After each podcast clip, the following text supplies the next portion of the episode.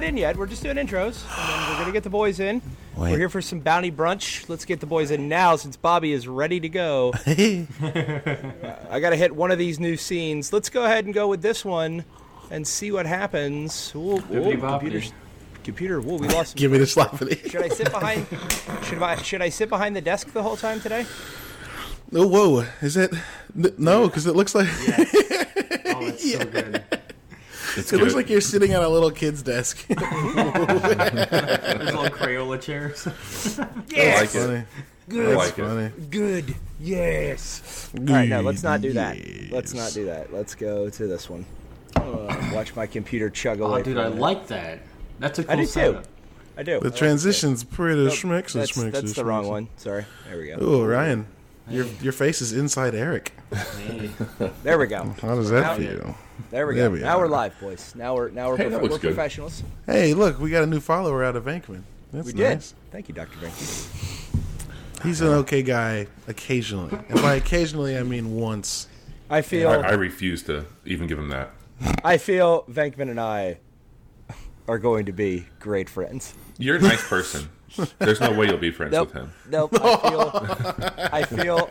I feel his. where that was I, going. I feel his level of troll is on mine, and we are going to be. I don't know, man. I feel like he's the one that gets trolled. Uh, I don't know. He he's Donnie from The Big Lebowski. Let's just be honest. Oh, I've never seen that, so I can't relate. Okay, podcast Well, over. Bye. We have new homework. It's been, it's been a lot of fun. Yeah, no. Let's bring Yeesh. up. Ra- Let's bring Guys, let's Rabbit please let's please not discuss the number of movies Caleb hasn't watched. because I'll do it for you. I'll do it for you. I haven't seen Ghostbusters, haven't seen Caddyshack, haven't seen Roadhouse, haven't seen uh, Animal House, haven't seen Roadhouse. any. I haven't seen. I haven't seen uh, Daddy. What is it called? What is it called? Big Daddy. I haven't seen Little Nicky. I haven't seen. Uh, Okay, hold on. Whoa, whoa, whoa, Billy- whoa. How, how did we go from Ghostbusters Yeah, to Little you've Nicky? gone. Yeah, you've gone spectrum. so No, far uh, off the no. rails. I haven't seen any Adam Sandler movies either. That's- you're not this. missing Okay, out. that's fair. I can I can forgive that. I haven't seen any. Austin, okay, okay. I haven't seen any Austin Powers. Uh, That's fine. Fine too.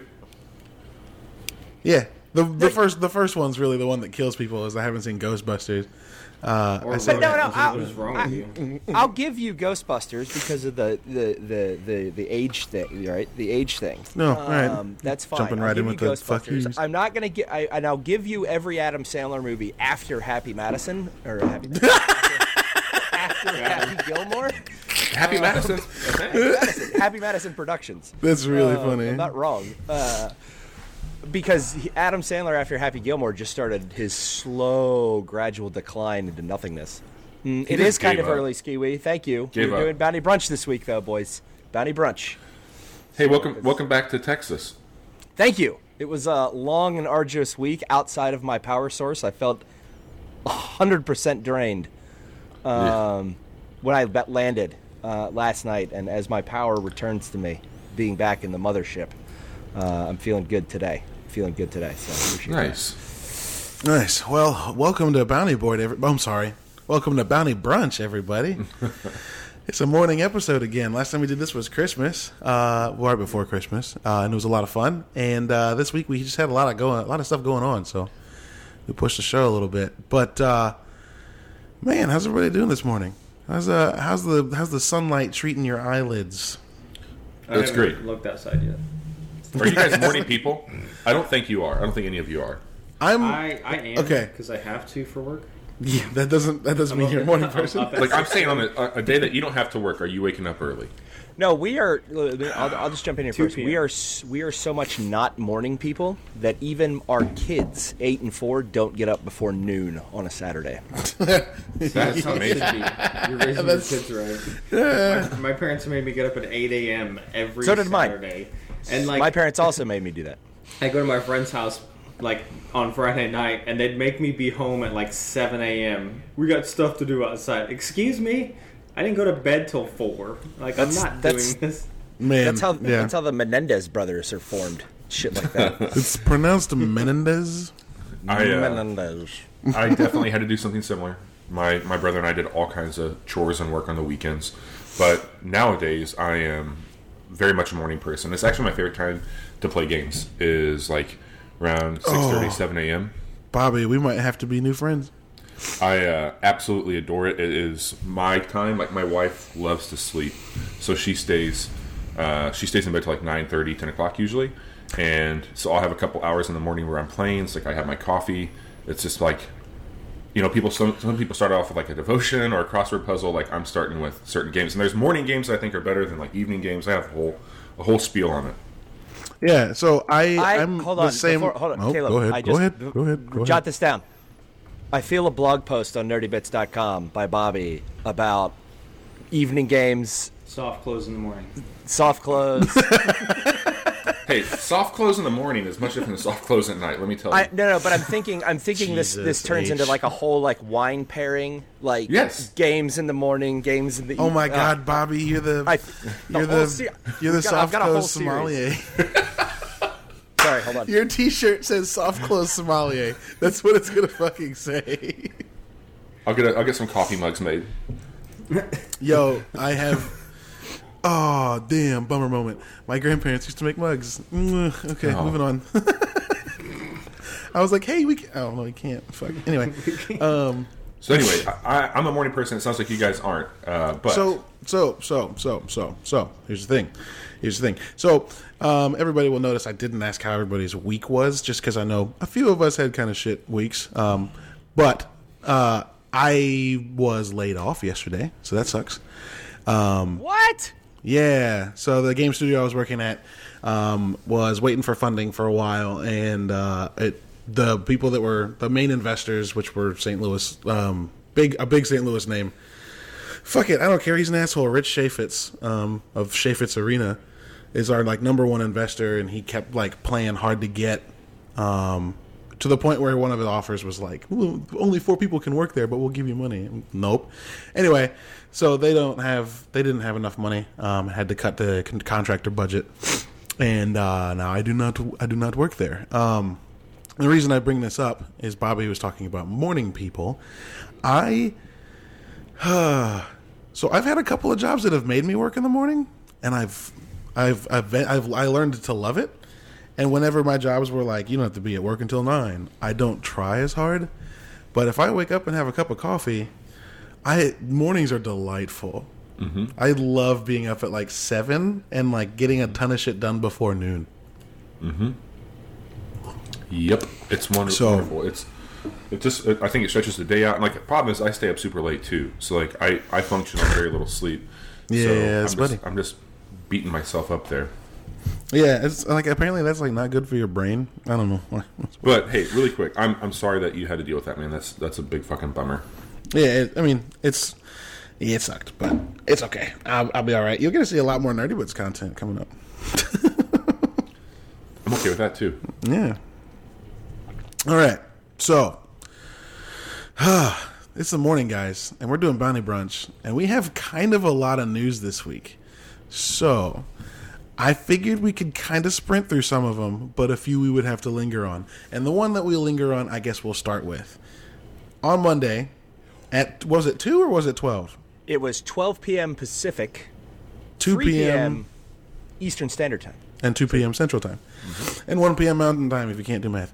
Um, Respawn announced a game called Apex Legends, and then at the end of the announcement trailer, released Apex Legends, and we've been playing it all week. What do you guys think of this amazing ass game? It's terrible. I'm just kidding. Ryan's like, it fucking sucks. I, So- I think I finally get what the battle royale game is. I think I finally get it. Oh, was that was that prompted by us playing last night? Last night had a lot to do with it, but Fuck this it. is just a game that it feels a lot more uh, approachable. Is the word I want to use than Sure. like some of the other ones that I've played. Um, it feels a bit more uh, attainable. Like I understand it. I think there's some really good quality of life stuff in here where it doesn't feel like quite the slog. Low floor, high ceiling for sure. Yes, yes, absolutely. And I think I, I don't think I'll ever be fantastic at this game, but it's one that like I can find enjoyment in, even if I'm getting my ass handed to me. Where like PUBG, like that was just fucking miserable to be in that world and like not be good. Yeah, but here there's sure. enough going on, and like it's just a fun game to play with people. And I think like even going around and like scouting shit out and some of the stuff they've done, this is really fun. Yeah, for sure. Um, we had a conversation last night, Bobby and I, before we started playing, um, and Bobby was asking like what the the strats are, like how how do you play, and like what's the best way to play, and I was like, um, just kind of watch me, I guess, because I play differently than Ryan. Um, except last night, Ryan and I finally, I think, found a little bit of synergy. We clicked a little bit. Because Ryan's generally more aggressive and I'm more strategic. And I don't mean to say that Ryan's not strategic, um, but uh, It's all about that push life. yeah, he, Ryan's all about All the push about life. that push life. And I was all about the flank life. And last night, Ryan and I actually, after Bobby and I played, figured out how to synergize that, where he would push and distract, and I came around the back, and we did it to like four squads in a row and just eliminated them. It was great. Well, um, and think- then and then finished the night on a on a win. But uh, real quick, I'll finish this. I'm sorry, I'm rambling. Um, but when Bobby asked this, I was like, just watch how I play. I, I generally try to avoid conflict. In the next game, we were always in the right spot. We were always in zone, and then we got like on the roof of a building that had one way up for the final circle, and we won. it was so great. Our first one. It was First game so of the good. Was a, a, a dinner, It was so good. and like we were getting all the great the great drops. We were getting everything. It was wonderful. Yeah, we were armed to the teeth and mostly unopposed. It was very good. There was so much gas. Oh, dude, yeah. So we were on the roof of the the market, if you guys know where that is. Um, and uh, with, there was one zip line up you could take, and like you could mount the wall if you were really good. Um, but that was it. And we had a caustic on our team who just lined all of the entrances to the roof with gas. Yep. They climbed up. He popped his super on top of all the gas traps he had, and then I threw my Gibraltar mortar strike, so they couldn't see. They were getting damaged I over shot my time. smoke also. Yeah, they couldn't see. They were getting damaged over time. There was an area of effect bombing happening. we just, it was too good. It was way too good. Oh. Eric, Yeah, you I were going to say something. Go ahead. No, I was, I was just saying I'm super jealous that I uh, I ended up having to get on a flight at 5:30 a.m. on Wednesday, and then Damn I did not get to play. Uh, and I was gonna I got home last night and I was gonna hop on, and then I was like, you know, if we if I if I get on now, I'm not I'm not gonna get up for this podcast. It's just not gonna happen. yeah, sure. no matter how many alarms after the week I had. No, I was going to say it's it's interesting to hear because I, I think of all the, of, I think of all of us, I watch uh, almost consistently through the day. I'm watching battle royale streams, um, and I'm Yeah. watching high level play. Like I'm watching Viss. Uh, who's a former pro gamer uh, from TSM? I'm watching Doctor Disrespect. Love him or hate him, he is a legitimately good player at these games. Yeah, Shroud. Shroud. I watch a lot of Shroud. Yeah, He's yeah. great. I mean, well, Shroud's not human; like he's a robot. Um, like, Dude, watching. Sorry, I'm going to real quick. Watching Yeah, Shroud walk into a room and loot it without it taking more than two seconds is Yeah, it's unbelievable. Yeah, the it's, way he it's just absurd. and then when he misses something, the way that he is st- never stops moving, spins the mouse around, picks it up, and then goes and it just continues on. It's perpetual motion Yeah. the entire time. There is no sitting still. But I think it's amazing. funny that you mentioned Caleb the the your center your play style and Ryan's play style. I'm glad that finally clicked because I've been waiting for that for some time because it is a legitimate Oh, yeah. strat. If you watch Shroud and his teammates, like his the two guys Shroud plays with all the time, they will push and then Shroud will sit back with the sniper. So as they pop their heads, Yeah. Shroud's just dun dun dun dun dun. Oh, Uh, Ryan! Ryan was just laying fire down, and I literally walked up to this guy's back pocket and was like, "Hey, motherfucker!" So yeah, Odin and I got it going because Odin likes playing Mirage so much, and I like playing Bloodhound um, as my main. And Odin will, I'll do the Bloodhound scan, which makes everybody scatter anyway because there's an area of effect uh, on that radius. But then Odin will pop the Mirage, and the Mirage clone is so good, and Odin will like duck and while the Mirage clone is running, and the clone mimics your movements in this one, unlike what it did in Titanfall 2, which is really awesome. So people will legitimately pop up and shoot at it, and then I've tracked them by the time that's happened. Oh, it's just yeah. I think Yeah. of all that's the very good. BRs, like Bobby said, this is, and I don't want to, I don't want to bemoan the topic uh, much more. oh, it's okay. Go for it. But yeah, as, as I think as, Bo- Big Bot, you and Bobby were talking about, is Big, were you gonna say Big Bobby? I was- yeah, you and I was gonna say, I was trying to, you and Big Bobby. You no, and I Big like Bobby. it. You and Uh, Big Bobby. But uh, I think of all of them, this does have a super low cost to entry Um, not Sure. talking about the price point. We'll get into It's free. yeah, a little bit. I'm talking about from a skills, from Yeah, a skills sure. gap, right? Sure. Because of the Overwatch esque champion play, um, you've got some abilities that can kind of save your ass in a firefight. Um, a well timed Wraith dip, uh, a well timed Gibraltar uh, strike, um, A well timed uh, Bangalore smoke. yeah, exactly. Can get you out of that situation and change the change the pay, you know, or even I don't remember the ro- uh, recon. What's the robot's name? Uh, Pathfinder. Pathfinder. Yeah, a well timed uh, a well timed Pathfinder zipline can get you out of a situation, or even change the moment to moment gameplay that makes it super fun. So Yeah, Well, in this in this game, I feel like the chicken dinners are more like earned.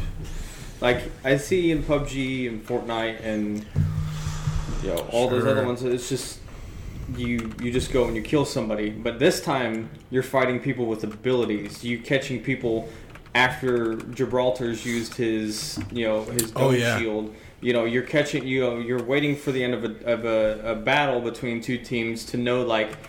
All right, this is our time to shine. We have all of our abilities. We got to use this. Or if you get, you know, ambushed, it's more of, you know, what do we got to do at this moment in time with the three different abilities that we have as a team? Like, what do we got to do to make this happen? And it you and it's not just playing the game and winning. It's actually earning your your take for that game because there's been times that you know I, I it was either with Skiwi or Smurf the other night.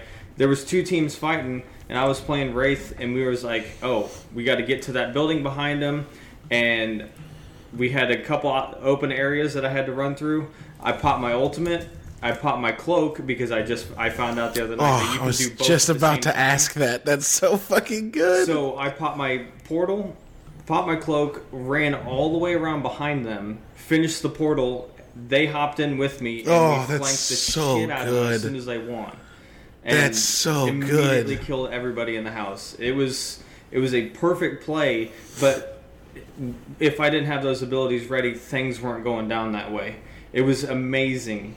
So the and, and I and you know I somebody or I think Bobby or no it was uh, Celtic that say that sent that link the other day about the the guy that does gas blocking people in rooms. Did Yeah. you guys see that? On, yeah. yes. That I'm I've been waiting for these fantastic plays to come out and I've been trying so hard to find them myself.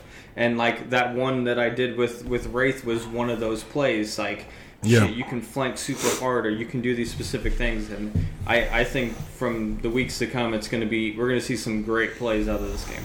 I think Yeah. it's, that brings them. I mean, that's where we're talking about like it, it's. It, and I know we're going to get into the into the topic a little bit earlier. I'm looking at the questions, you know, um, for for the week, but I think it's that's where it brings that MOBA moment to moment gameplay where it change. You know, you get the right, and you play played League of Legends enough, Ryan, to know that you know you get that one guy who comes in fresh from the, you know, maybe fresh from the Rift. Um, with all his abilities reset and hops in, and then all of a sudden it's a pentakill Right. um, it just blows up everywhere. I think that's kind of how this situation is. We had one where I was dropping back in from the ship, and I literally landed because I got killed. Literally landed, picked up a shotgun, and then was able to save the guy. You know, go and flank and get the guy that was shooting Odin, uh, and turn that Yeah. whole situation around. Um, yeah, I think there's going to be, uh, and it's tough to. I think it's going to be really tough to form a meta in this game based on the way the champions' abilities work because I haven't played one yet where it's like they don't all have. Uh, there's going to be synergies between champions. Um, or yeah, but it doesn't feel like there's any OP people. no, not at all. I haven't Like- felt. Weapons Yeah. maybe, but not The wingman might get nerfed, and if they do, my heart will break a little bit. But Yeah, uh, I th- I, but I think even then, that wingman is the only one that. yeah, and not many people use it. It's kind of hard to use. So, like, if you're good with it, I kind of feel like they should leave that. If you're a hand cannon player in Destiny, you you could use the wingman. I, I I'm a terrible hand Fire rate cannon. probably needs to slow down. I think. I'm a terrible hand cannon PvP player, at but I play, I play with the hand cannons in PvE all the time. Yeah, see, I So- use hand cannon PVE. PvP all the time. So Yeah, yeah. So, um, just to speak to Ryan's comment real quick about how this one feels better than PUBG um, for for some reason, um, I, I think it's because I haven't lost a game, and it been because I just got fucked. Like PUBG will frequently be like, "Well, we had to cross this gap, and there was nothing else we could do, and we just got fucked by a zone, or we got fucked by a drop, or you know what I mean." Like mm-hmm. PUBG will actively ruin your game, and Apex is built so that like even if you have to cross a gap, there's always some kind of cover. The topography of the map is built so that like there's always a flanking route, no matter where you are. It's just better built, but well, a lot of the champions provide that as well, right? I mean, yeah, exactly. Uh, well, I mean, yeah, PUBG, you could just be like, oh, I'm going to camp real fast, and then two seconds later, you're sniped and you're dead. But I could be playing as Wraith, and it's like somebody's looking at me. Like, the character will tell that to me, and I can relay that to my team and be like, oh, hey, look, we might get shot. Let's move. You Yeah. Know? So it's. Oh, the ping system, guys. The ping system Oh. is so fucking good. Yeah, Chef's for, kiss. for playing with randoms, and you can communicate almost as good as being in a headset, is fantastic. Yeah. chef's kiss. Bobby, you were going to say something? Yeah, I just want to say, like, as we as we like come to a close on Apex, that I think for me it was really nice, and one of the best things about this this game was allowing a community to be pleasantly surprised by something. And I Yeah. think f- far too many times, like these games get built up. We talked a lot about hype a few episodes ago, and what that would do. Like, I think hype would have maybe crushed this game rather than like support it. And there was just Sure. enough that came out where, like, even in the the instance when this game leaked, people were like, "Fuck it, no Titans, no wall running, I'm out." Like, But they didn't get to game. ruminate. They didn't get to ruminate on Right. that. It just the dropped. community the community like started to boil a little bit when they heard some shit and then they got pushed back. And I think from a news standpoint, uh, to have a game that came out this polished and to come out and uh, attract this many people and to make an impression with little to no a- advertising really is phenomenal.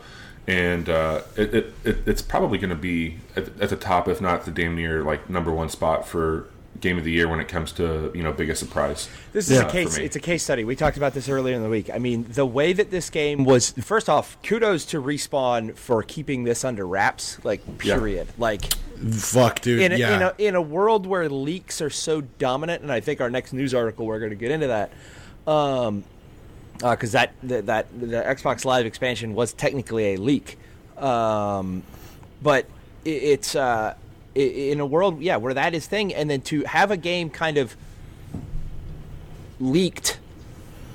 I'm, I'm doing air quotes for the, the, the people that are going to listen to just the audio, but it was it was it was leaked on Sunday, and then all of a sudden Monday it was like here it is, um, uh, it, it just unbelievable, and then it just worked, guys. It worked. Yeah. If there was f- so few issues. there still are. I was I was floored.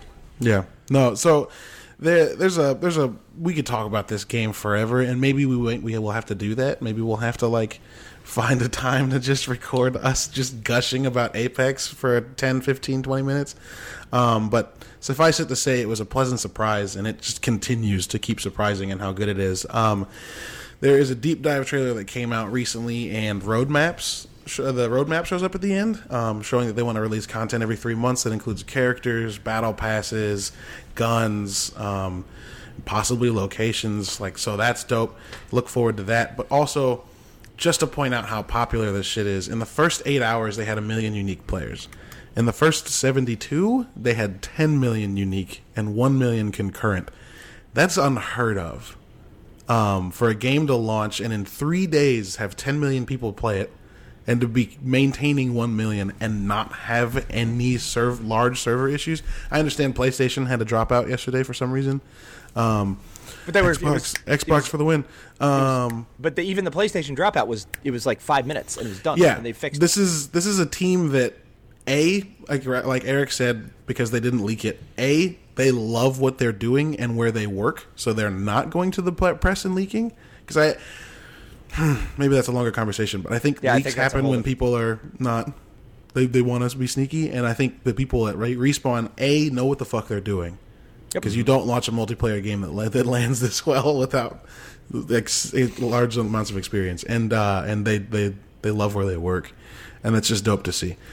Um, but we've talked about Apex for a long time. Bobby, do you want to jump into uh, this Xbox Live leak that we were just talking about? Yeah, we got an article here uh, from Venture Beat. Looks like it was written by Mike Minatotti, uh, or Min- Minotti, I think that's how I say it. Anyway, um, essentially, what's coming is that we're looking at X, uh, sorry, Microsoft is looking to bring Xbox Live to more than just their console. They're looking to bring it to uh, iOS, Android, and the Nintendo Switch, which is pretty fucking wild. Uh, to put in perspective, there's currently 400 million Xbox and PC players, and that could grow to a potential 2 billion people. Which, Ugh. from like, like if you think about that, just from like a, a, a, a service standpoint, it's pretty pretty wild. Um, one of the first episodes I did with you guys, we talked a lot about Game Pass and what it could be, and uh, we talked a little bit about XCloud at that time.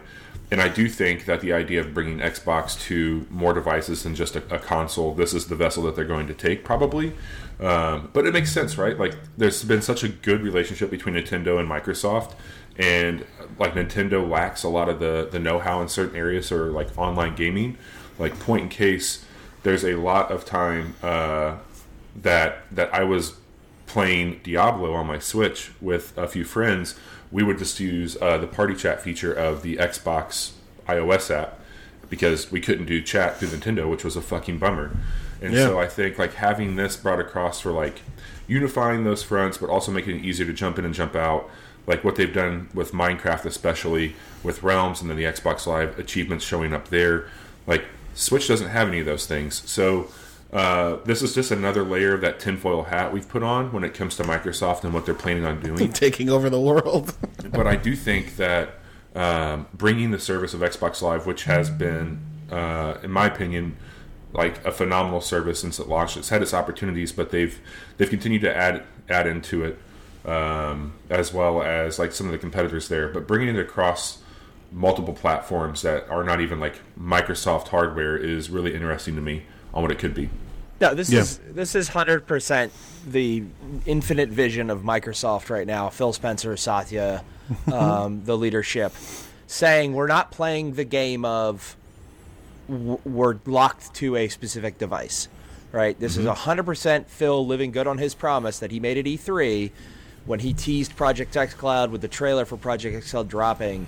This is 100% laying that framework of hey guys, in the next year, as we promised, you're going and but or and especially by the next console generation, we're still going to give you a physical piece of hardware if you want to get it, but we're not going to segment our audience. If you've got an iPad and you want to sit in the living room and play with your friends, knock yourself out. Yeah. I d- We do not care as Microsoft anymore.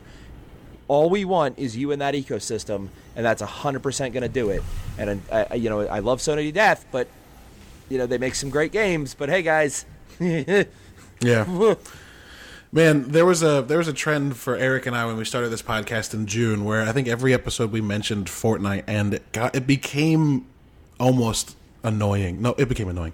Um and for people listening, you may be annoyed by this, but we we will probably continue to talk about Microsoft crushing it because we haven't had a reason to stop.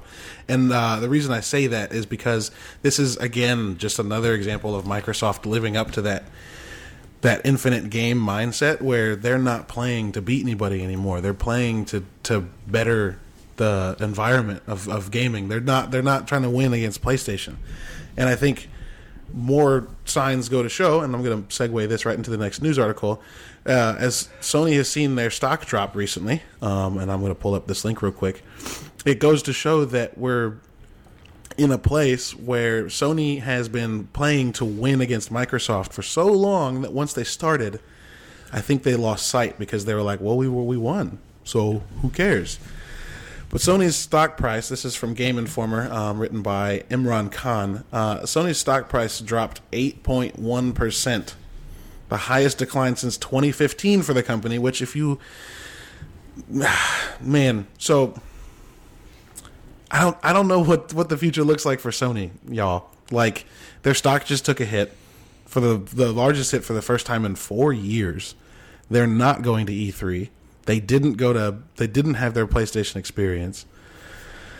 I, I think like just just to like be a little devil's advocate here, um, the stock market as a whole is fucking tanking right now. No, this is been true. This is true. And so like everybody took a pretty big hit. Now I do think that Um, Sony taking a hit, like it's strange considering like the numbers they were putting up. Like they had multiple games in 2018 that were some of the the highest selling of of Sure. that generation or this generation. Um, I can't remember if Red Dead came out on. Uh, I'm sorry, I can't remember if Red Dead sold more on Xbox or on uh, PlayStation. Regardless, like they had God of War, they also had Spider Man, which I think Spider Man was like the highest selling ever. Spider Man sold more than any Spider Man movie ever had. Yeah, so I mean, like they definitely made some money there on some of those exclusives. Sure. and it's interesting to see like where they're going. Like, like I don't want to shit on Sony much. Like, you know, I, this is a nice bridge between what we were just previously talking about with Microsoft. Yeah. I was an avid Microsoft uh, Xbox 360 fan. I did not appreciate some of the uh, announcements that came with the Xbox One. I washed my hands and I went to PlayStation 4. I was kind of a naysayer for Microsoft for a few years, and uh, I ended up getting an Xbox. And now when people ask me like, "Hey, what console should I get?" I used to say, "Well, get a PlayStation because they have better exclusives, and you you know you still get that experience." Now with some of the quality of life stuff on Microsoft, um, I think that the the lack of transparency and forming of the co- community around PlayStation and like this self-imposed arrogance it seems like when it comes to like what we're going to do or not do um, like this to me this shows that people are wanting a little bit more communication and dialogue and regardless of sales what you're seeing like nintendo has kind of stepped in they've been selling you know fucking hotcakes after hotcakes after hotcakes of the switch and then you've got microsoft doing some really interesting things with game pass and they've been swooping up some developers and then sony's over here they've got like one or two cards that they already showed us for this year and we haven't heard a whole lot about those so i'm not too Yeah. surprised by it but yeah, yeah. Eric? One, we we call that intro of the Xbox um, One the Don Mattrick effect, Bobby, around here. So Yeah, just, just yeah. so you know. Um, Caleb's gonna sh- just shake his head. Yep, there it is. there it is. You just uh, man, it's so it's so good. It's the, the conversation about the the rise and fall and re-rise of Xbox. is- Yeah. Well, uh, it, it, it, I, I I said Don Mattrick, and now my blood's boiling, and I've completely forgotten what I was gonna say. Just make Don't say it again. 'cause yeah, if no, you- say it again, it'll show up. yeah, if you say it the third time, he'll fucking show fucking up. Beetlejuices. the green screen's gonna disappear. Like the, it's gonna fall down. And he's just gonna be standing behind me, and we're all gonna be like, ah. Anyway, um, no shit. Now I forgot what I was gonna say. It doesn't matter. Anyway, um, it's just it's it's You said you call it. You said you call it the Don Mattrick effect. yeah, no, I know that. I, that was okay. a smart ass comment. I actually had something legitimate to say. So let's just move on, and I'll remember it in five minutes and not. so We can do that. yeah.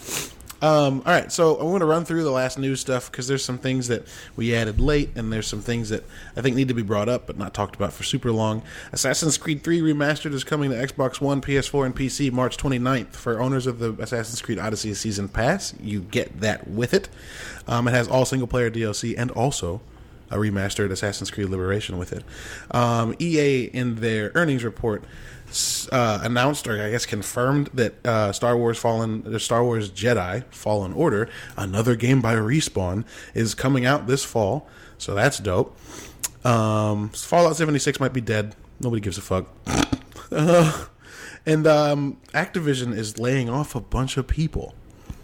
That's something interesting that we'll talk about more when we do the uh, our big publishers dead or dying um, topic. Uh, but uh, Activision's had a couple of rough months and a especially rough week, and they're uh, I think the the phrase was they're focusing their company more, and they've got about nine thousand employees, and I think I read that they're laying off like eight percent or ten percent or something like that. Um, so that sucks. Uh, yeah, and then finally, just to wrap up news, um, kind of ending on a bummer, but a Twitch streamer and game dev was arrested in a child sex sting. Um, this is from Kotaku. I'll run through it real quick. It was by uh, Cecilia De, D'Anastasio. Um, Thomas Chung, an employee of a game studio called Hi-Rez, um, and a partner Twitch streamer, was arrested last weekend in Brookhaven, Georgia, in a connection with a Super Bowl weekend child sex sting. So yeah, he was one of 21 men arrested. Um, that sucks, but uh, yeah, I don't know. There's not really much to say about that. Just uh, don't be a piece of shit. Wait, he was he was a Hi-Rez employee. I missed that the article. Yeah, he was a Hi-Rez employee. Oh, Yeah, it's uh, it's one of them, one of them things. Hi-Rez has Wife, such a wife such a- by. Meow. Yeah, Hi-Rez. has such a weird, weird place in the industry as it is. I love you. Uh, anyway, mm, they make some of the best clones in the world. My daughter's still asleep. She wanted to come in and say that. that's because that's fucking weird. Um, yeah, Eric, if your kids wake up at noon, my daughter wakes up at seven every day because my wife is such a fucking morning person. but anyway, sorry. We've talked about news for a long time, but it's Bounty Brunch, guys. We're like taking our time on Bounty Brunch because it's fun and we enjoy each other's presence and company. But this week we're going to talk about something that I think weighs in with a lot of the topics we talked about in the news, and that is Apex Legends released and was free to play. Is free to play and has microtransactions. And people don't like microtransactions on their face. What the oh, Jesus? People don't like microtransactions basically because of the name microtransactions it seems. And so it prompted a conversation among all of us this week about whether or not games should be more expensive. So, we had another topic planned, but we talked about this so much we decided to switch it to this week. So, boys, should games be more expensive? I think that there's a lot to unpack here. Yeah, um, it's not a simple question. It's not a simple question. I think that there's a few things. So, like, whenever I just want to go back before we like do a roundtable on it to what you said about microtransactions. I think what pisses people off about microtransactions and maybe DLC in general is people feel like they're get they're buying an incomplete product, and I think that's what really like throws people off is that hey, I'm, I'm spending sixty bucks on this game. That's the, that's what it should cost. Sure. This is this is where like it's been for a couple decades now. I remember when I used to be able to go and buy a game and it was complete. Why can't I buy a complete game? Why should I have to pay you more for this game that I'm buying? And I think that there is a little bit of like uh, uh, distorted reality around gaming and what goes into making these experiences we like, our expectations of what those experiences should be. Sure. And uh, we talked a lot about this when we did mobile gaming as a group. When we talked about like a game that would come out on console being thirty bucks, but then people wouldn't buy it if it was on this platform for say ten dollars, or if it was the same cost on an iPad as it was on an Xbox, people would turn their nose up at it. And I think that there's an interesting like phenomenon happening in our culture around like what value and benefit should be from gaming. So Sure. I'm super like torn as like part of me as a consumer enjoys like the predictability of paying sixty dollars for a game. Um, on the other side of it, like somebody who has been paid to create things myself, like it bums me out to think that like I would have to do a flat fee and maintain the project over a year. At, the, Yeah. at that, like that would be really, really shitty, and like I wouldn't agree to do that. Like I don't know much much people who like create content or fix things or work as a contractor would do that shit. And so like, why do we essentially flip that? So those are things I just want to figure out. Yeah, absolutely. Absolutely. Um, Eric has got his hand raised. Well, no. So, I was politely. I was actually raising my hand to Bobby's point. Like I actually just put a contract in somebody that has updates. Hold on, hold on. You put a contract in somebody? Yes. right in here. Sign this. Sign it now. and then I'll remove it. Sorry, Um, I couldn't let that slide. Go ahead. I found them. No, what I'm saying is I actually put, just put a con- contract in somebody to produce some logos over the year for them, right? That update based on the shifts that are going to see uh, in uh, you know in their business model and stuff like that. So it's an it's an ongoing contract. So it, it's kind of the same, and it's interesting, and it's I, I feel like it's an evolution right now. We talked about this a lot on a lot of the other podcasts, specifically with the mobile one. Right? Is it's it's an evolution of culture, right? And we have been the we have been the staples of this gaming culture, this group, this a- art, this demographic, right? And I know we represent the span of ten years here um, across the across the panel. Are you Um, technically a millennial? I am what I am being dubbed as a zennial, right? We are the we are You're right. like the Gen X, Gen. yeah, Gen it's millen- we're, Gen yeah we're not gen, yeah we're not Gen X, we're not millennial. We are the first. We are the we are the generation of people that understand how to use all of these apps and Yeah, yeah, you know, yeah. can figure them out. But like I don't live my life by it. I, if I, when I leave my office, my phone gets put down, and I don't I don't I don't have to have my phone in my hand hundred percent of the time to feel Yeah. like I'm not connected to something.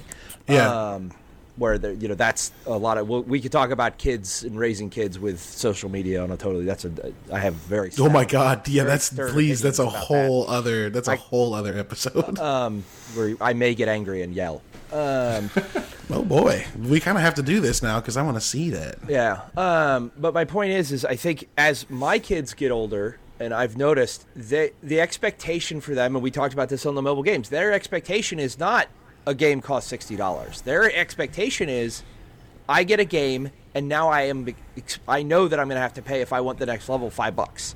I know that I have to. I, I know that you know this game costs me nothing, and my expectation is, oh, I'm going to have to pay ten bucks down the road and things like that. So I think it's a cultural Yeah. shift. And to be honest with you, I think it's the only way that the world can support the rising cost in games. And hate me or love me for saying it, No, there's there's some. Yeah, go ahead. it's true. You it, Yeah. games are moving to a service, and the only way you support an ongoing service model is with supplemental income. At no, unless a game costs thousand dollars out of the gate and you sell a million copies, you're not going to be able to just to develop shit down Right. the road. Right. Um, and the, the chat said it. They're perf microtransactions. I have zero problem with microtransactions Yeah. if they are cosmetic, if they are, um, you know, for uh, you know a, a chance to get a skin, you know that that's a gambling ethics thing on the chance deal. We'll, we'll, we'll, we'll Sure. get with that, but Yeah, MOBAs have been doing this for how long's League of Legends been out now? Ten years. yeah. Nobody bitches. It's just So- now that it's anyway. it- It's Yeah. it's. I feel like it's a natural evolution, and we're culturally away, getting away from. And look, guys, if if, if you want, if the community is okay with games costing 200 300 400 dollars when they come out, have knock yourselves out. But I would much rather pay.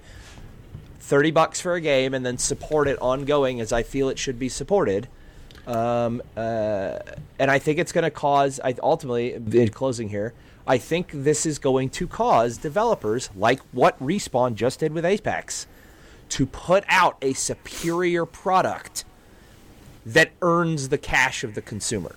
Because it's Yeah. no longer I pay you sixty bucks, I get the whole game, I play it for six months, and I'm loyal to you. Moving on to the next one. Now it is I have put free to play money. You've I've paid no cost entry. I've downloaded your game. I'm obsessed with it. Like the second I saw that trailer, I threw respawn thirty dollars just to say good job. Right? Yeah, so there's a there's an did that last issue there's an issue with that though because that if we're talking about an industry that is based solely on making and maintaining um, income, right? Mm-hmm. Uh, releasing a free game to earn people stuff is a fucking gamble. It is. Like Respawn did it because they knew people wanted Titanfall 3 and because they knew they had something special. But the number of game studios that are willing to take that risk, I think far outnumber far, are far outnumbered by the number of publishers that will not take that risk. And EA is kind of in a spot. I think Respawn kind of caught EA in a spot where they they could do whatever the fuck they wanted and EA was just like, "Please release something that Well- they're like we didn't talk about this, but um, we'll talk about it next week when we do the publisher talk. But EA is having a tough had a tough 2018. Um, but like I don't know So- if we're gonna see many games released that are as polished as this and free. That's just like the the amount of money that went into the development of this game is probably higher than most people think or understand. Um, and releasing it free is a huge gamble. Um, I don't know. That, I wanted to have a more elaborate point on that, but I think that's just like the most. Well, I think you've Uh, got. yeah. I, I've got two things I just want to say in rebuttal to that. One, you've got Vince Zampella, who is a visionary to begin with. Every time that guy Yeah. releases something, regardless of whether or not the community as a whole, there is something revolutionary about it. I mean, the guy put Call of Duty on the map. Um, And then won his lawsuit against the publisher Yep. to And- take his idea somewhere else. Yeah. Uh, and then he said, "No, fuck you, publishers. I, I'm Vince Zampella. I have 700 pound balls, and I'm going to throw them at you." Oh, and then he Uh, signed a contract with EA that said that they have complete creative freedom and EA's money, yep. which is Like the dude, you don't you can't do that unless you've got clout. Yeah, that that deadpan stare of his that he has 100 percent of the time is there. I think. Oh no, he's always high. Yeah. it's not dead. dead. He's always high. Sorry, go on. we're not endorsing anything here. We're not making accusations. He just Man, has a very if you make Apex Legends, you're allowed to be high. Yeah, I get it. Uh, I'm not arguing that. Pop pop the bubbly and hit that blunt. That's on the back of Eric's shirt. Pop that Pop the bubbly and hit that blunt. It's the new House of Glass tagline. Somebody quote it. I'll get you a snuggie. I want a yeah, I want a snuggie. Old, Oh, Eng- is old a, is a snuggie the apex of soft clothes? yes, Yeah.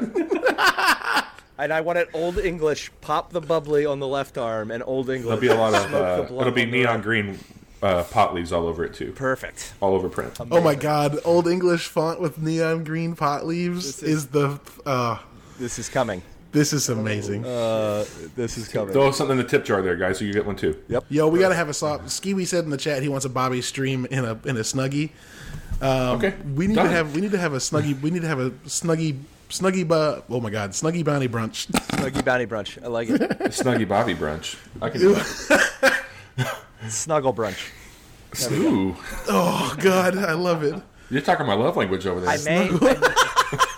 this took a fucking turn. Uh, I may. Snuggle snuggle brunch. Bobby I- got that may- aroused. That may be the that may be the first podcast I have to fly to St. Louis, or you guys have to come down here to actually. Oh my god, where yes. we're all together. We're all on one couch and a bunch of snuggies, just Uh, snuggle or one brunch. big snuggie. oh my god. That's called a blanket, Ryan. No. A snuggie. It's got armholes, so we're all sitting there. so it's you know, one on snuggie armholes. with like a human armholes? centipede fucking snuggie.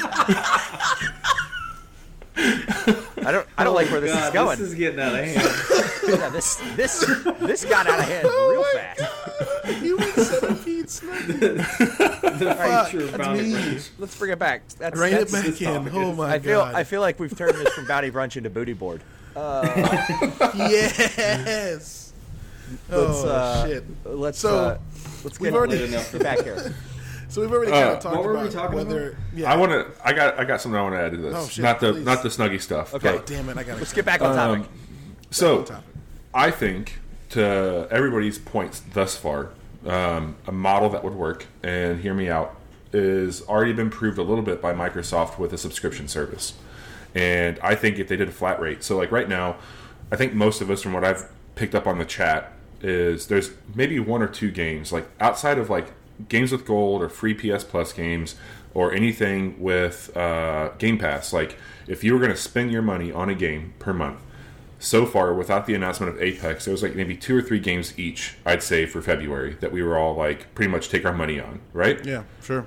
And so even then, like if you switch to a flat rate, like five or six dollars a month per game, and you are going to pay that over and over and over a month, and you can stop at any point in time. Like I think a lot of things are moving to a subscription service to begin with. Like look at how we are doing.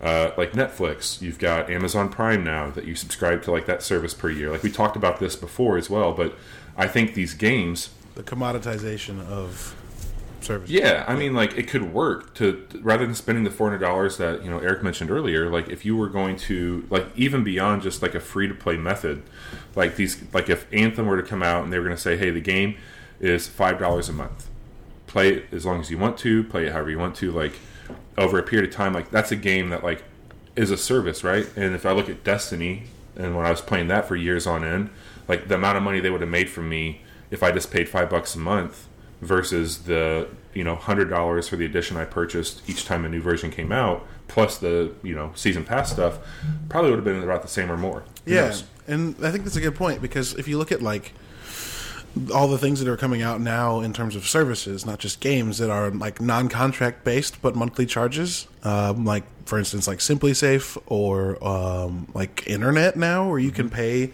per month and like not pay when you can't or when you don't need it. Um, I think that's an interesting thought. Like if I could pay five dollars a month for Destiny whenever I wanted to play it, and then cut that off, and yeah, sure, it blocks access to me. But like, if I want to play it again, just throw in five dollars and kick up the, spin up the engine again and get into it. Are I we think that's talking an- paying full price for a game though, and then paying five dollars, or are we just paying? You're talking about paying five dollars a month right now? No, I think we're. I think Bobby. I don't know, Bobby. You can answer that. Or now we're getting into you're in this- MMO territory, right? Where Right. this has been the MMO model for Yeah, years. no. and everybody's kind of moving away from that with the cost of that plus a fourteen dollar a month subscription, uh, Right. whatever, whatever it might be.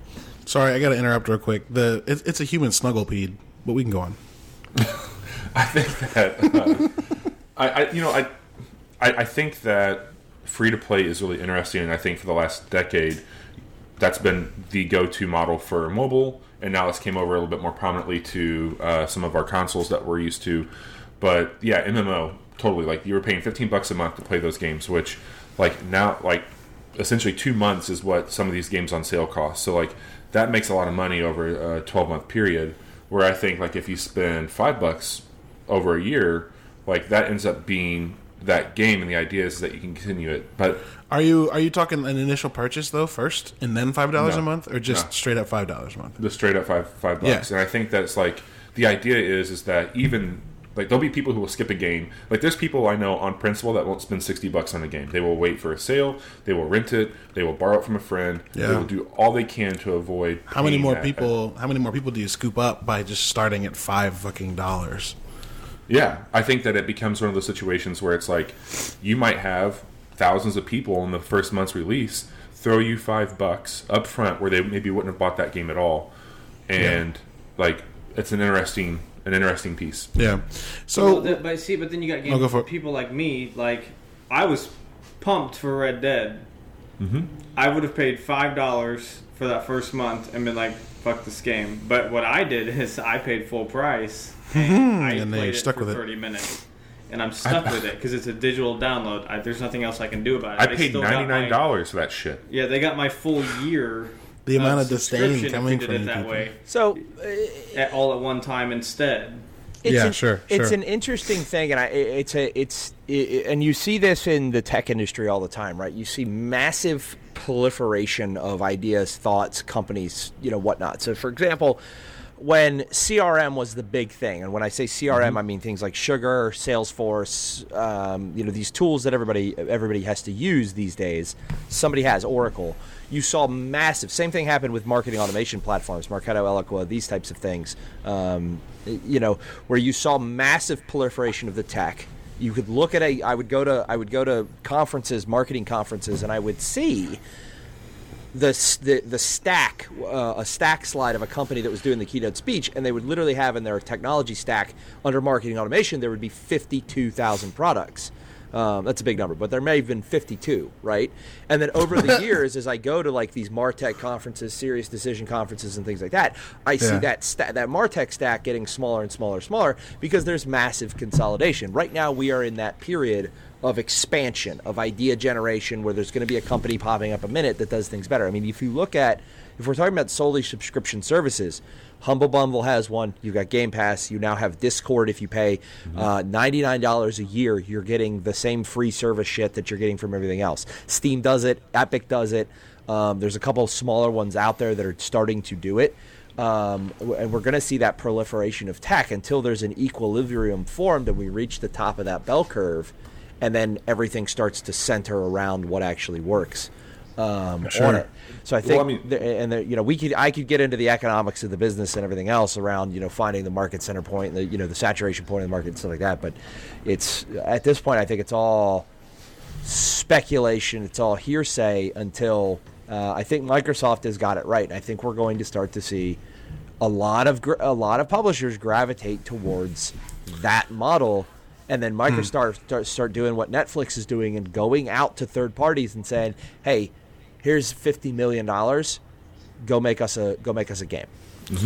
I, I want to throw something in here really quick if I can, guys. Go for it. Um, so around the time you mentioned Red Dead earlier, and around that time there was some really unfortunate news that was breaking around some of the uh, work-life balances that was happening in the industry, and then I think it became a little bit more of a conversation around like we should we should see unionization happening across the board for these guys Sure. to protect them. Yeah, yeah. and like I don't think anybody because I've, I've talked to a lot of people offline about this.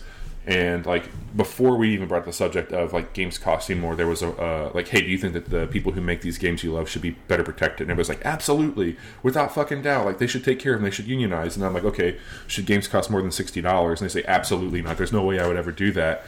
And it's just it's just like, okay, well, hang on a second, because you can't have fucking both of those things. Like you can't want a better work life balance for these people and then expect to pay them the same fucking shit that you've been paying them for the last two decades. Like games like I put that picture up in our Discord of like old and new, like it was games from like the first Zelda to Breath of the Wild. Yo, dude, it's amazing. That, And that picture is so it. good.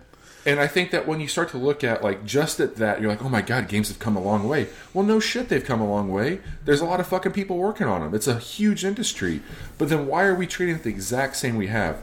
Trust me, like my wife would not like it if games became more expensive. I promise you that much. I necessarily wouldn't like it either, but I'm also under the impression of these are things that like I enjoy. Like I, I spend so much time in this world playing video games that as a lifelong consumer of it, I should and be willing to support the growth and expansion and quality of life that goes with it. And I think that if that requires a subscription, if that requires free to play, like to your point, Eric, I paid 30 bucks last night to respawn an EA for Apex Legends because I have gotten an enjoyment out of that game and I wanted to support that cause because I believe that a good product deserves money. And So- I Yeah. think that's what it is. Yeah, no, I think. Uh, oh, go ahead, Ryan. Sorry. Ryan, So if you, so I do like the subscription portion of it, but what if, what if they did something like this? Like, yeah, the like Fortnite, they've got their their Game Pass. Other games have it too. No, so you can pay for that. But what if you could just subscribe to the developer? So like with Apex, what if you could just subscribe to um, Respawn itself? and kind of more of like a I guess like a Patreon it would be in a way. But you could do a monthly subscription to that actual developer itself and in return they have specific things that that only subscribers get. You know, like at one point with Netflix, I think if you subscribed like you only got specific kind of things or, or something like that. But some some companies do that, but they give you an extra like care package for being subscribed to them themselves.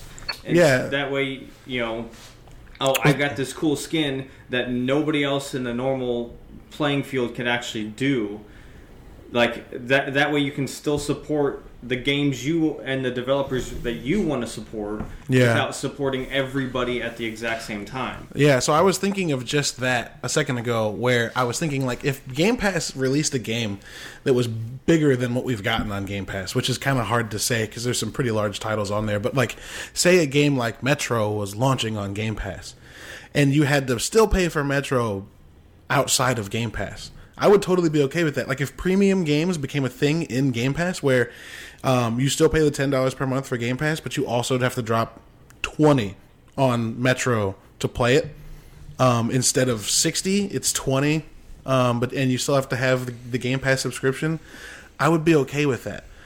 Um, and I wonder if that's something that might evolve out of Game Pass because No, I'm I- totally fine paying ten dollars a month, dropping twenty on a game that's big and brand new and coming to Game Pass so that they get a little more money. No, I think I think that's hundred percent where this is going. If you think about to Ryan's point, the evolution of Netflix, right? When Netflix first came out, it was ten bucks a month. You got three DVDs. A couple years later, and I remember this because I had to sell it at Best Buy, and then all of a sudden my manager was on my ass to sell premium Netflix, and now you're getting three DVDs plus the streaming service, which was shit when it started. Then eventually it evolves. I just got an email from uh, Netflix saying, "Hey, look, here's why your costs are going up." This year. Your costs are going from twelve ninety nine to fifteen ninety uh, to fourteen ninety nine a month, and here's why. In order to support the new development, the new 4K content, we've got to increase that a little bit.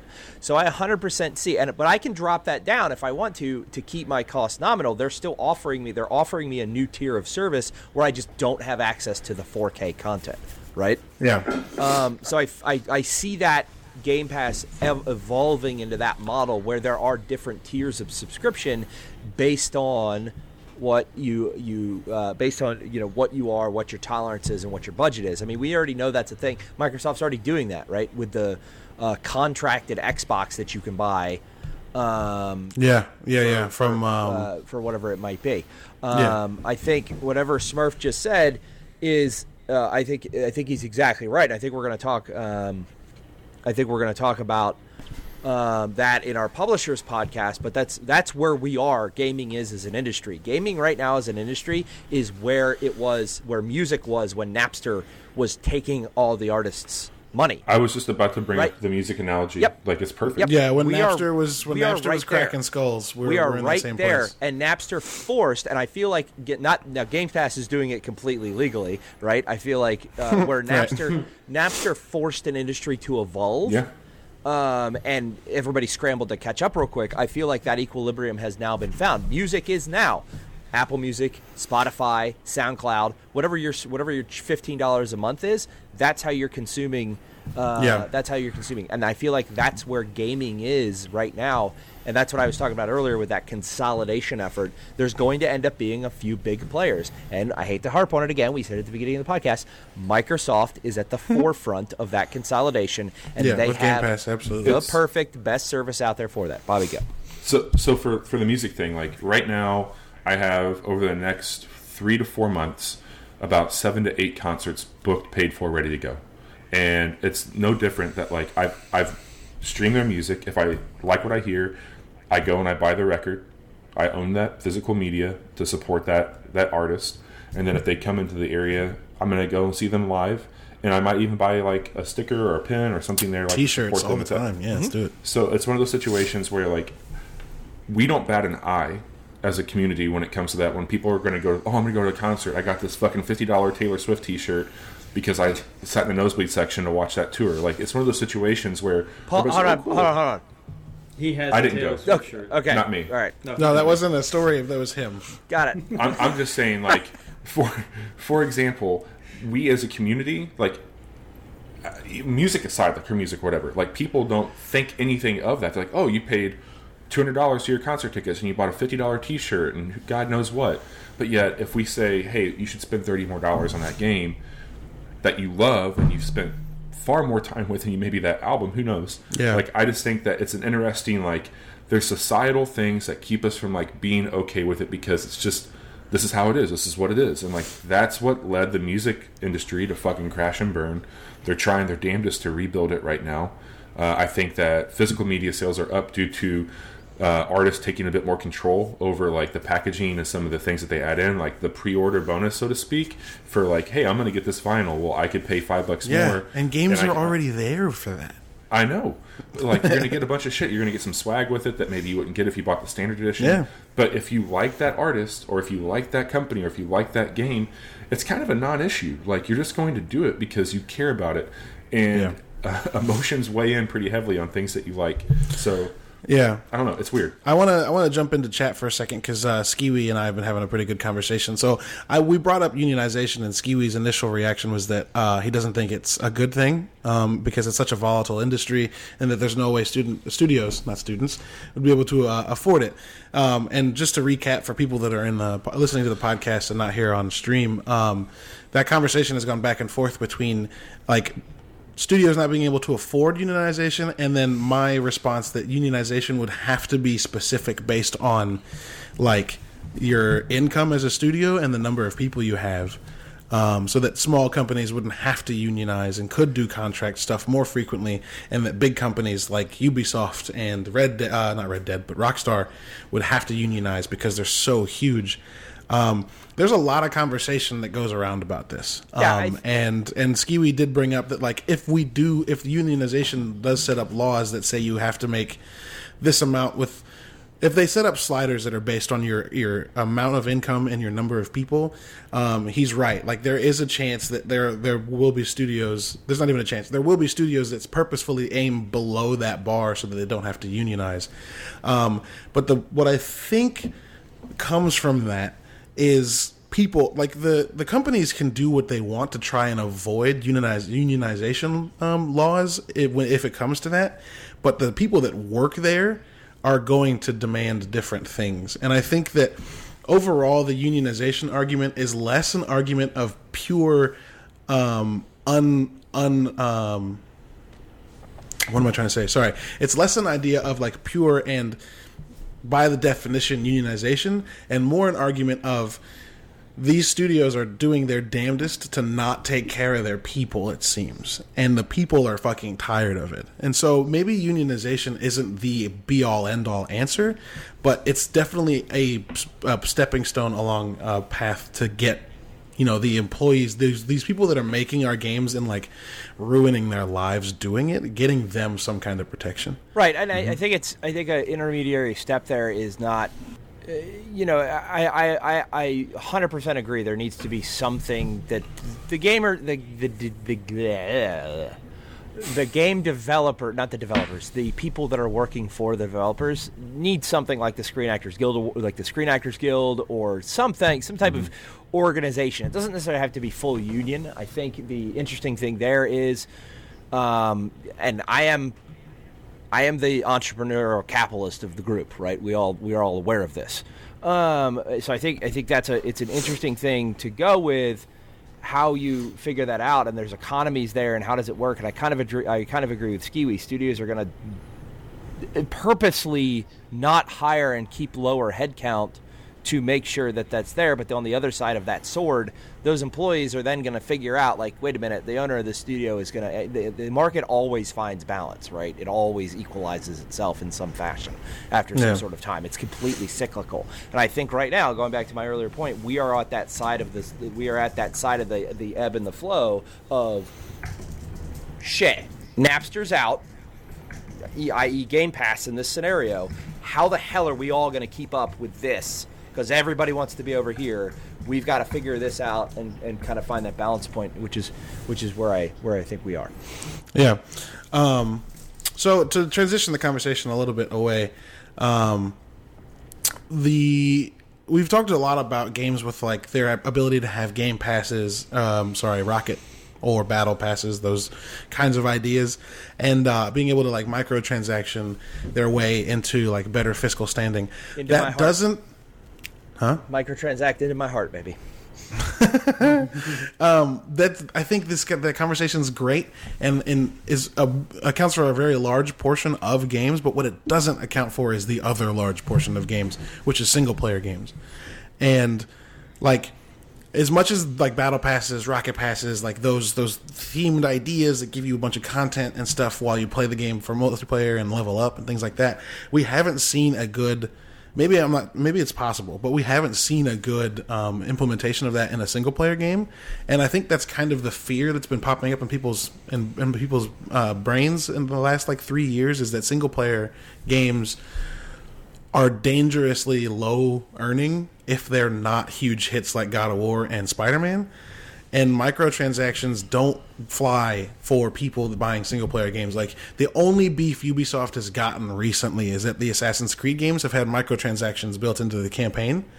Um, sorry, not built into the campaign; they're not required. But their their single player games have microtransactions, and people fucking hate them. And it's like, dude, like, don't get them if you don't like them. Change channel. Yep.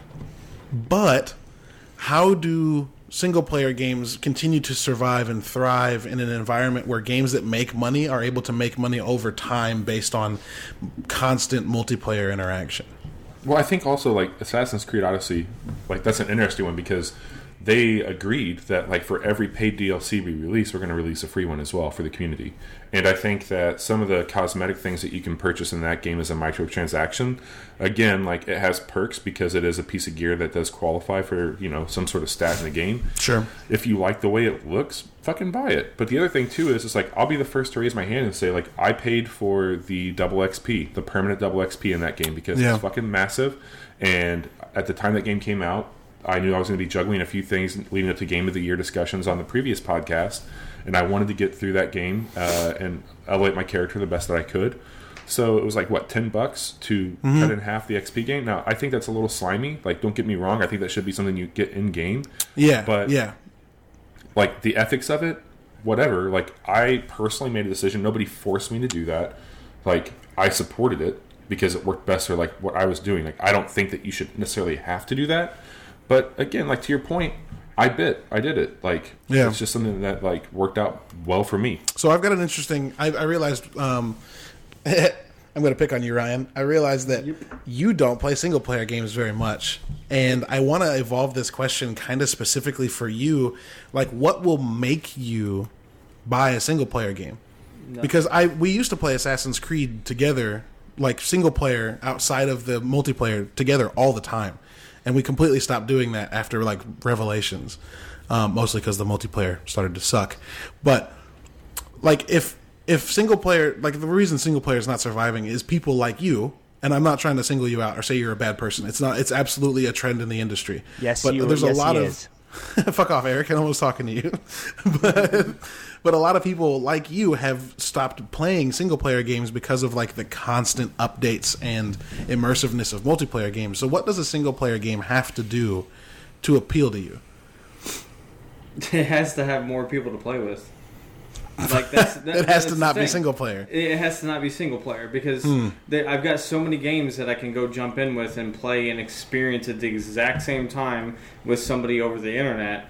That you know, I mean, if I was playing a single player game and I had people hanging out in the same room with me, it's a little different because they're experiencing it with me. We're talking about it right now, what just happened in the game, compared to I can jump in with you know three or with the two of you guys and we can go play apex right now and do some massive killing So it's an argument of, like- amazing plays so it's, Yeah. it, it's Is it an argument of cooperative then? Like you you just need cooperative. You don't need like adversarial multiplayer. You need like right someone to I play need, it with. I, I want Ah. somebody to play with i mean like i like i've said multiple times on the podcast is i get on there's nobody to play with nine out of ten nine out of ten times i'm not going to stay on for the rest of the night Sure. Or I'm going to find out if anybody's getting on soon, and then I'll do something else to occupy my time until then. But Have you tried?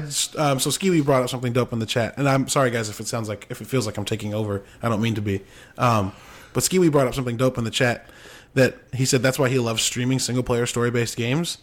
Have you tried streaming like a single player game? That way you've got that like camaraderie of people hanging out with you without the game actually offering it. um, I 'Cause don't were think you- I- 'cause- I, I haven't yet Because you've streamed at the Astro same Near by yourself. Well, I mean, I I freaking streamed Farm Simulator for eight hours, but that I wouldn't qualify as a single player game. Were you playing with anybody? No. That's single player, right? Yeah, but I'm I'm talking more single player as like storyline, Red Sure, sure. Dead, you know, Assassin's Creed, things like that. But um, I see your hand up. Chill out. he keeps putting it down and back up. And a- Yeah, actually, Eric has Eric has been a flurry of motion right now. actually, actually, uh, go finish your point. But Adam Muski brings up exactly what I was going to say, uh, and I'm glad you're here for this, Adam. Go ahead. Um, so, you know, I, I would probably stream it if um, more of if I get a, a consistent viewer basis. Um, if Sure, I, if sure, I sure. knew if I knew somebody would be there, maybe. Um, Instead of you know, like I play Apex the other night for like five hours and. I had two or three people pop in, but if it's you know if it, somebody's sitting there and you know I've got somebody talking with and and watching what's happening or like helping me through something at the same time, I I could see myself doing it, but it's uh, it's more of the the camaraderie at the same time. Everybody's seeing what's happening. It, it yeah. Yeah, I, that's, that's what breaks it for me. I think, Sure. and this is the big, and Skiwi is prodo- Skiwi is predominantly a, a, a you know Skiwi Predominantly. predominantly. Um, he is a predominant single player streamer, and that's you know I think that's something every streamer goes through and struggles. And I'm just now getting to the point um, in the recent months where I'm able to do this when I'm playing a single player game. Is and, and I don't want to. We're going to have a topic solely on streaming in the next couple of weeks, where you have to talk constantly with if you're playing a single player game. I think that's where you a lot of a lot of younger streamers fall back into they want to play with their friends, they want to be in a party, and it's not that I don't want to play with you guys, but there are nights where for my stream I'm going to play a single player game and I'm going to interact with my community because my community has hit the follow button, they've hit the subscribe button and whatnot to interact with me. And if I'm always in a party with somebody, I'm not interacting with my community and streaming that content, Sure. right? So I think that's where it is. I think Adamuski is maybe uh, of all the people in the chat right now the most successful at this. Um, he is a Minecraft streamer. If you guys don't, you know, if we can get a shout out for Adam Skiwi, that'd be great. Um, and he does this probably better than everybody in the stream right now. He is constantly talking about what he's doing in Minecraft, constantly talking about building it, um, and he draws a crowd for that. And you know, outside of that, no offense, guys, to those of you with beards, his puts y'all's to shame. I mean, it is beautiful. Uh, Oh, I'm working makes- on it, It though. makes me I'm the most jealous. Um, but I think that's that's one of the th- interesting things that you bring up. But I feel like, to Caleb, your original point, developers are having a tough time finding the dollars in making a single player experience. Right? Is it is, it, it- and even uh, even what was it? Was it Microsoft or s- I can't remember who had the tagline. games are better together, uh, or something like that, or maybe that was EA. Um, but the point being is, is I'm gonna look it up. even Anthem, while it's a has a single player campaign, forces you to be in parties in free roam with other people. Right? I can't go into free roam by my. I can go into free roam and be by myself. I can go to the other side of the world where everybody else is. Minecraft had a better together upgrade up uh, update with uh, Nintendo. That's what it was. Okay, so yeah, Yeah, go ahead. Microsoft and uh, Switch uh, or Nintendo, um, right? And then yes, Kiwi, I think it is there. Is is and you and not to bring on you know not to harbor on my stream, but the whole time the three parts I played through Hellblade, I was able to talk about the personal connection I had with that with my stream from a single player experience because I'm affected by that that a similar uh, mental disorder, right? Which you know I have had to work with my entire life um, and you know that's why sometimes you guys see me looking like over here, um, or the motion comes out like crazy. Is it's that's what it is. Uh, uh, yeah, but you got it anyway, Adam. Um, my point is, is I think it's it's it's an interesting dynamic where even you see at the top tier the shrouds, the docks, the ninjas, and whatnot, they will play for four or five hours by themselves before even squatting up um, uh, for that stuff. Anyway, go on. Yeah, absolutely. I had a question I was going to ask you guys uh, a little bit before we got into some of the streaming stuff. So, when it comes to uh, like pre-ordering a game, like we talked a little about hype and like how you should or shouldn't pre-order, but when you buy a game, do you guys traditionally buy just the standard sixty dollar var- variant of that game, or do you spend more money and get the like maybe ultimate or gold edition or like pre-order bonus? Like which ones do you guys typically go for? Um, so it depends on the game. Um, Assassin's Creed, I almost always go with the gold because I believe in what they release, and their DLC has been good the last two games. Um, Black Flag, oh, sorry, not Black Flag. Syndicate was good, and uh, Origin was good. So I bought the Odyssey season pass, and uh, I'm getting Assassin's Creed 3 for it, so that's dope. For most other games, I generally buy the basic um, and wait to see what the season pass stuff is. Even so far as Spider Man, like I didn't buy the Ultimate Edition of Spider Man for. I think it was 80 that came with the uh, City That Never Yeah, Sleeps DLC and, and all that too. Um, just because I wanted to see, and I haven't actually played that, so I didn't even finish Spider Man, unfortunately. Um, I play it still, but I didn't finish it. Um, so, but then to jump completely outside the box, when I'm doing fucking when I when Halo comes out, I buy the most expensive physical edition so I can get the statue. So it just, it's it kind of it kind of all goes back and forth. Eric, what about you? Yeah, I think uh, I, I- I'm with you guys and with the chat. Right, is I it 100 percent depends on the game. Um, the divi- like Anthem, I'm super into that game, so I bought the Legion of Dawn edition, um, just so I get the extra, you know, tchotchkes and whatnot. Uh, and then um, Division Two, I will most likely get uh, the more expensive digital version. I have not gone so far this generation to go and buy a super expensive physical version of the game because I've gone almost entirely digital. Or no, I have gone 100% digital. Um, Yeah. If I want a tchotchke like that, I run down and use GameStop for what GameStop is now a uh, you know Funko Pop collection zone. Yeah, that's how GameStop's going to survive, y'all. They're going to sell physical tchotchkes. Yeah. Um, you know, and even when I do go to GameStop, I look at them and say, if I'm going to trade something in, they're like, "What game do you want to put money on down on?" I go, "No, no, just give me store credit or give me an Xbox, you know, code that I can just fill up my wallet." Uh, Bobby, what do you buy? You didn't answer that. Uh, so I, I, I talked in the chat here. Um, I'm Lumberjack Smacked on the chat. Um, so for me, I I typically don't buy the physical stuff. I just don't have uh, a place in my home that really I can like put up that stuff. I guess here in the office, but that's just not the aesthetic that we're going for here. Um, so I usually get uh, if I if I'm excited about the game and I want to support it, I will buy the like gold or you know ultimate edition of that game Sure. uh, di- digitally, so I can get you know some some skins or some unlocks in the game, season pass potentially. Um, that's burned me a few times, but usually it's a it's a pretty good investment. Yeah, no, the season pass for um, Assassin's Creed 3 burned me. I fucking hated the King of the Ty- Ty- Tyranny at King George DLC. I fucking hated it. I, I didn't like Assassin's Creed Three. So I didn't initially, um, and I came back around to it. But we can talk about that around March 29th when the new uh, remastered version comes out. Um, yeah, there's man. Okay, so uh, we've talked a lot about the prices of games changing, um, and I know we've probably said most of this already. Um, but how much would you pay for a game based on the time you put into it? And this is something that I haven't brought up in the podcast specifically. Um, and and uh, essentially, like when you go to a movie theater, you spend fifteen dollars for a two-hour movie. If that were to be the case for a video game that you played for thirty hours, that's so much more money. So if you break down a game based on the hours you play, like how much would you pay? Would you pay differently based on the length of the game? Is what I'm asking. Um, like Call of Duty, would you pay hundred dollars for because you're going to play it for three hundred hours because you're a huge fan, um, or does that not work? I think it really depends on like what you're getting out of it. I mean, for example, a single player story on something that's standing on its own two feet is that going to be enough to carry? Like, is that sixty dollars going to carry that game?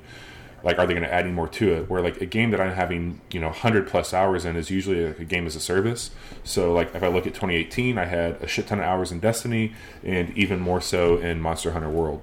And those are both games that like are adding more content to it. Destiny's been charging more than what um, uh, Monster Hunter has been, but I put far more hours into Monster Hunter to the point where it's like I would give these guys more money because I appreciate and I value the time I have with that game. So, like, I do think that it is something I, I agree on. But Yeah. need more for what you're doing. Anybody else have a feedback yeah, on that? I think I, you know, the, the the chat, you know, the Adamiski brings up an interesting point. In chat is, I think it's, it, it, and this it what plays into the whole topic, right? Is we're starting to see like Apex. I- I will give that game money because that game is phenomenal, but there was no cost to entry, right? I have where I have a hard time is, and I know this is contrary to what you know uh, we've all been talking about a little bit is when I pay sixty bucks for a game. I don't mind buying a season pass. I don't mind buying some extra content, but um, I think I just I'm gonna 100 percent just beat defeat myself in this argument here.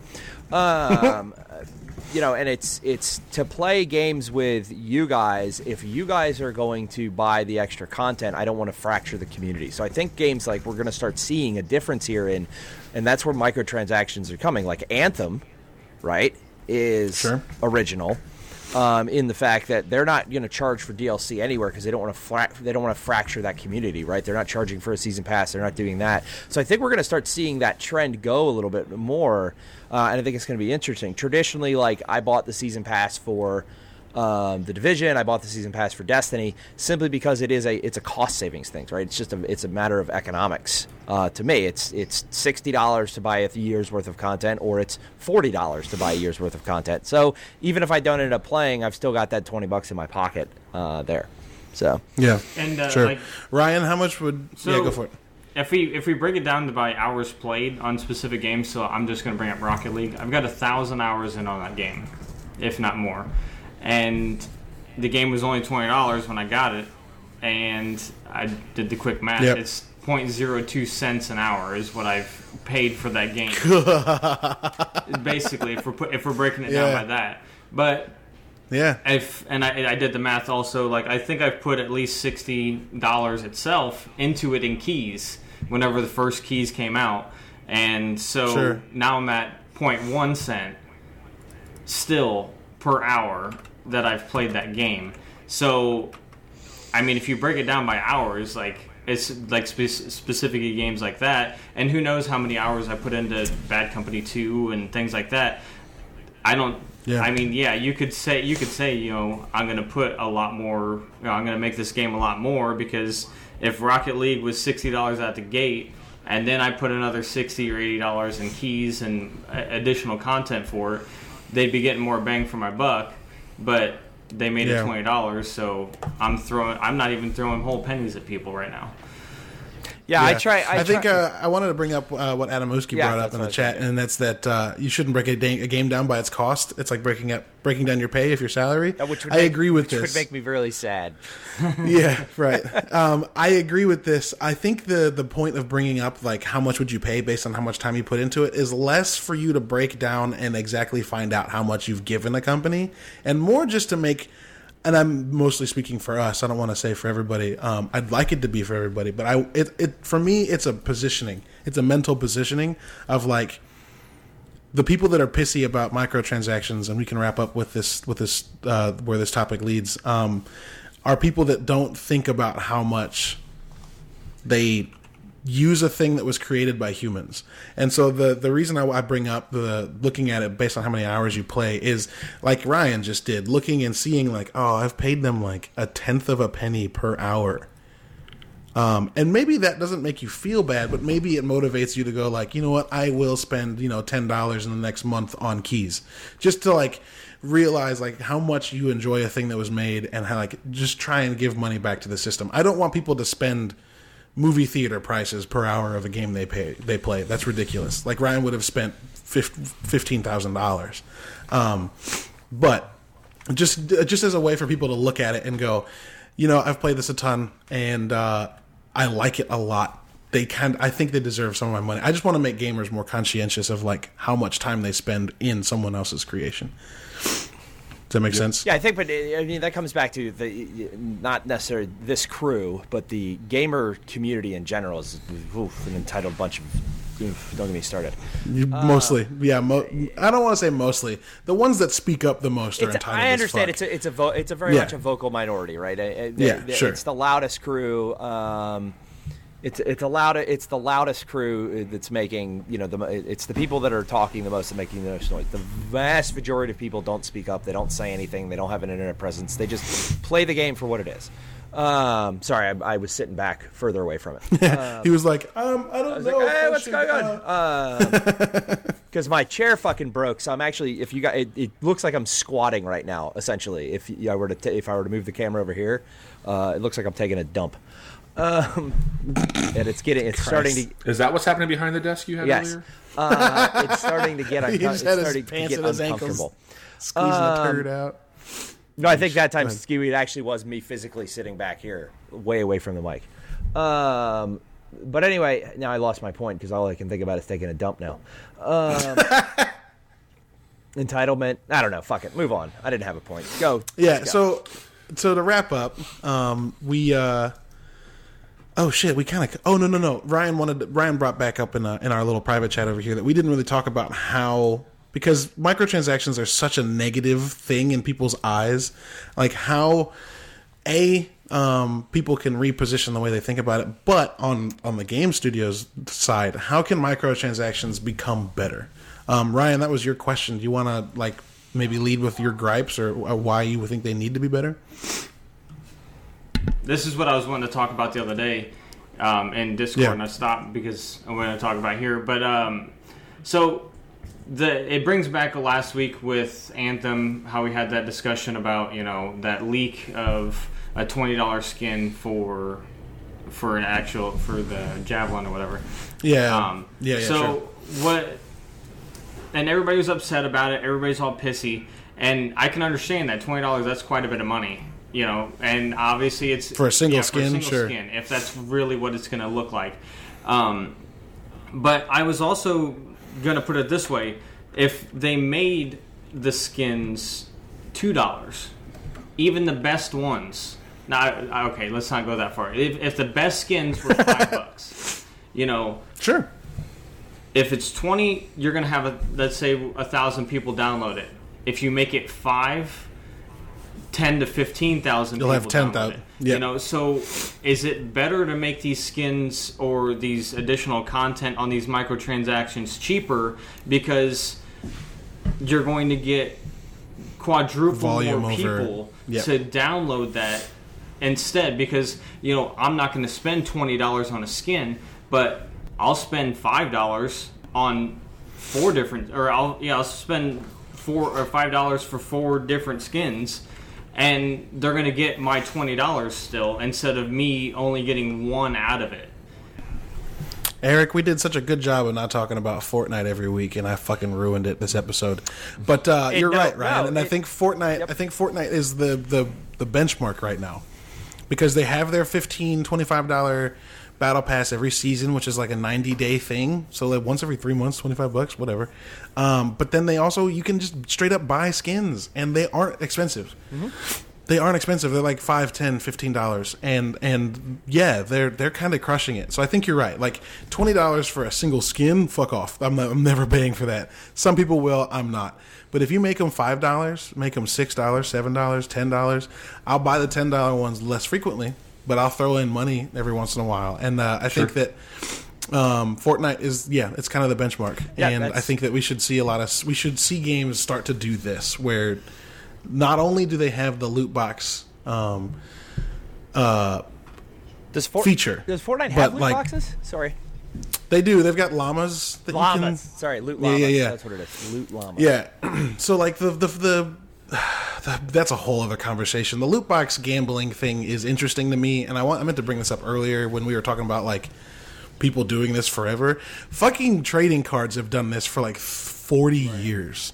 You buy a pack of cards and you have no idea what's in it, and you open it and you might get a really good thing and you might not. Like that's literally loot boxes, and no one fucking came at Pokemon for making kids gamble with their money. Like, Well, here's the here's the thing, and I, I want to interject real quick. Is yeah, go for it. it, it, the issue with loot boxes, and this is more an EMEA regulation, like Privacy Act thing or whatnot, under that whole deal, is it Did you is- just pronounce you're, you're putting EMEA? yeah yeah you're putting money into something. Uh, and then there's a chance that you can get, and the biggest, the big stink about it was, is in Star Wars Battlefront, like two, you couldn't do anything with that duplicate, right? Like a lot of games, like Fortnite, Overwatch specifically, I think is a better one, and even CS:GO to a to a to an extent. You had the Steam market to go and put it on there, right? You had uh, with Overwatch, you break that duplicate down, and then you can do something with it. Same thing in PUBG, right? I don't have an issue with getting a duplicate as long as I'm getting something from that duplicate, where I'm able to say, okay, I'm going to break this down, and I'm going to get the in-game currency. Um, I think that's where the big stink about it is. I, I agree with you completely. Trading cards have been doing this forever. I go and buy a pack of Pokemon cards or Magic the Gathering cards. Oh shit! Now I've got seventeen thousand Leviathans. Well, what am I going to do with these? I'm going to go trade my seventeen Leviathans with a friend for something else. Where Yeah. that mechanic is not there yet. Right, uh, there are other Yeah. games Right. like you said. Fortnite is the benchmark. That is the model everybody's chasing. I really like what Apex did um, with theirs, where it man. is okay. I'm gonna No either, duplicates. There's no duplicates. One, two. So good. Uh, two, I'm earning if I I- I'm earning crafting materials, right? The crafting materials, I think they need to maybe tweak and balance and make those appear just a little bit more Sure. uh, volumes. But again, the game released on we the game hasn't even been out for seven days yet. yeah, right, Right. Right. It's young. It's young, young. Yeah, yeah. Um, so yeah, I think it's it's an interesting model. And to Ryan's point, it, I don't think the market has found that middle point yet. Fortnite is the benchmark. Apex is done. We've got Anthem coming out. Um, I we haven't brought up Destiny 2 the way they do it. I, I kind of like their Eververse model because you can you're earning things as you're level getting a level in that game. Sure. You don't necessarily have to buy silver. Um, why they came up with silver for the name in Destiny makes no fucking sense to me still to this day, but whatever. Um, uh, but it's it's a, it's a, it's an it's a, it's still an evolving thing to find the formula that is most tolerant. Uh, and I still Yeah. I don't think we're uh, I don't think we're even six months or a year from that answer. I think we're multiples of years. Right, we're not going to get a real balance in the market or equilibrium until I think we're two, three, four years into the next console uh, Yeah. console. I think uh, I think Apex is on is on the onto something, um, and it's it's taking it's taking uh, Fortnite's model and, and, and evolving it. And I think that like on top of the no, no longer getting duplicates, which is very good, um, they also guarantee a legendary item every thirty boxes, which like that's just nice. Like if you're putting in money, you want to get something nice. They're guaranteeing you'll get something nice every 30 boxes, and that's outside of just getting stuff on the RNG when you're praying to RNGesus. Um, so like, yeah, Apex is Apex is onto something, and uh, I think that we'll see microtransactions evolve over time, as obviously they have to. Um, but yeah, Nice. nice. So we're, we're Way to wrap that up. so we're winding we're we're yeah we're just uh nice. So we're we're coming towards the end of the show folks and what we do at the end of the show is we go into bounties which is what we've been watching listening to reading or playing over the last week. So we're gonna wrap up with that. Um bobby what are your bounties my friend Uh, I'm playing the Division Two beta on top of Apex, as you guys might have heard. Oh fuck! It's, I have that now. I gotta play it. it's really fucking cool. You guys should check it out. If you like the Division, it is more of that. Dope. Um, I started watching uh, a show called Russian Doll on Netflix. It's really fucking cool. Yeah. Um, it's like Groundhog's Day, kind of, uh, but really dark and twisted. Um, so check that out. All right. And uh, I'm reading, uh, not necessarily reading, but I, I revisited this week. Uh, not to end on a sad note, but we had to put my dog down on Thursday, and that was not fun. Uh, but a few years ago, I came across a web comic by the Oatmeal called "My Dog: The Paradox," and uh, I went back to that this week uh, as we put Rocket down, and it was just really cool to go back and have that to, to look at. So, uh, not not the funnest thing to end on, but definitely um, that is an awesome web comic. If you guys haven't read it, Yeah, all love, dude. All love. Thank you. Um, Ryan, what you been getting into over the last uh, week? Apex. That's it. Apex is life. Apex is Dude, I mood. don't. I'm I'm worried about this year because like there's so much good stuff, and Yeah, I don't want to put one down to play another. And it's just I don't know. I don't know what I'm gonna do. I'm just gonna sell my Xbox. I actually had I'm just, I don't. Oof. I actually had that moment last night. My uncle uh, Sketch asked me to play Warframe with him, and like the journalistic side of me popped in as an answer and was like, I can't. Like, I, I fucking can't play. I want to play Warframe, but I can't. Like, I've got to get as much hour, as many hours in on Apex as I can so I can continue writing about it. And then as soon as that's done, we get fucking Anthem next week, and as soon as or in a couple weeks, and as soon as that's done, you know what I mean? Like so much shit coming out. forgetting Yeah, Crackdown. Crackdown's next week. The, the Crackdown's bad thing next to speak to Adam, he's like, that's the problem with buying multiple games. I didn't have to buy this goddamn game, and I'm just in love with it. Right, yeah, and I think that's where It's got no business being like, as good hey, as this it is is. free. Enjoy. Oh, uh, okay. Hey, remember how much you like Titanfall? Have another one for free. Fuck you guys. you doing anything else, Ryan? Or has it just been Apex controlling your Apex, life? and then uh, I don't know. We've just been browsing stuff on Netflix. I'm still in the middle trying to watch Ozark. We're trying to sit down. Those are hour long episodes. I can't really devote too much Yeah. time to each episode every night. So Sure. Uh, Eric, what you been up to? Bounties, my friend. Oh, sitting in a conference room fucking eight hours a day for the last three days. Um, so uh, that's what I've been doing. Uh, I've been That inundated with sales kickoff. For those of you who don't work in the giant corporate world like this guy, uh, once a year you get a sales organization together all in a hotel somewhere. It's an elaborate festival to you know kind of pump them all up. Um, a lot of good content, a lot of good connections, a lot of good networking. I mean that from that side of it, uh, but it is a slug of sitting in an uncomfortable chair and watching powerpoints uh, and then awkward forced team building interactions. Um, this you know we got to make. Luckily, that I was kind of impressed with this company because they found a local charity uh, that helps out foster kids, and we all built blankets and teddy bears for them. So whenever they get um, you know, whenever they get, uh, you know, whenever somebody goes in a foster home, they get a teddy bear and a blanket uh, to help ease that uh, ease that transition. Um, but it was, uh, yeah, it was fun. I didn't really get to do much uh, bounty wise this week. Apex was Monday night, Tuesday night. I'm probably going to jump into that uh, a little bit tonight. Um, I'm going to jump into that right after this podcast. yeah, I got. to Go. I'm going to go hang out with the family because I haven't seen them all week. I got a uh, and I hear them to go to, stirring. so Family's overrated. Wait, I'm just kidding. Hold on. That was. I didn't mean that. I didn't mean that. Hold on.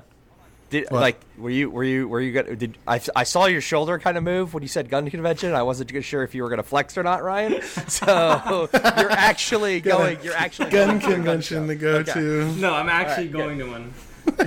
Okay, cool. That's, I that's should. fine. Oh, I. I didn't think about You- it. It's you- still, it's you still thought about early. it? Hey, I, Un- I don't get up till 2 p.m. Un- usually on Saturdays, so Well, unconsciously, your shoulder. That's going to change, my friend. That's going to change. Nope. You're going to have. She a, can get up early. You know.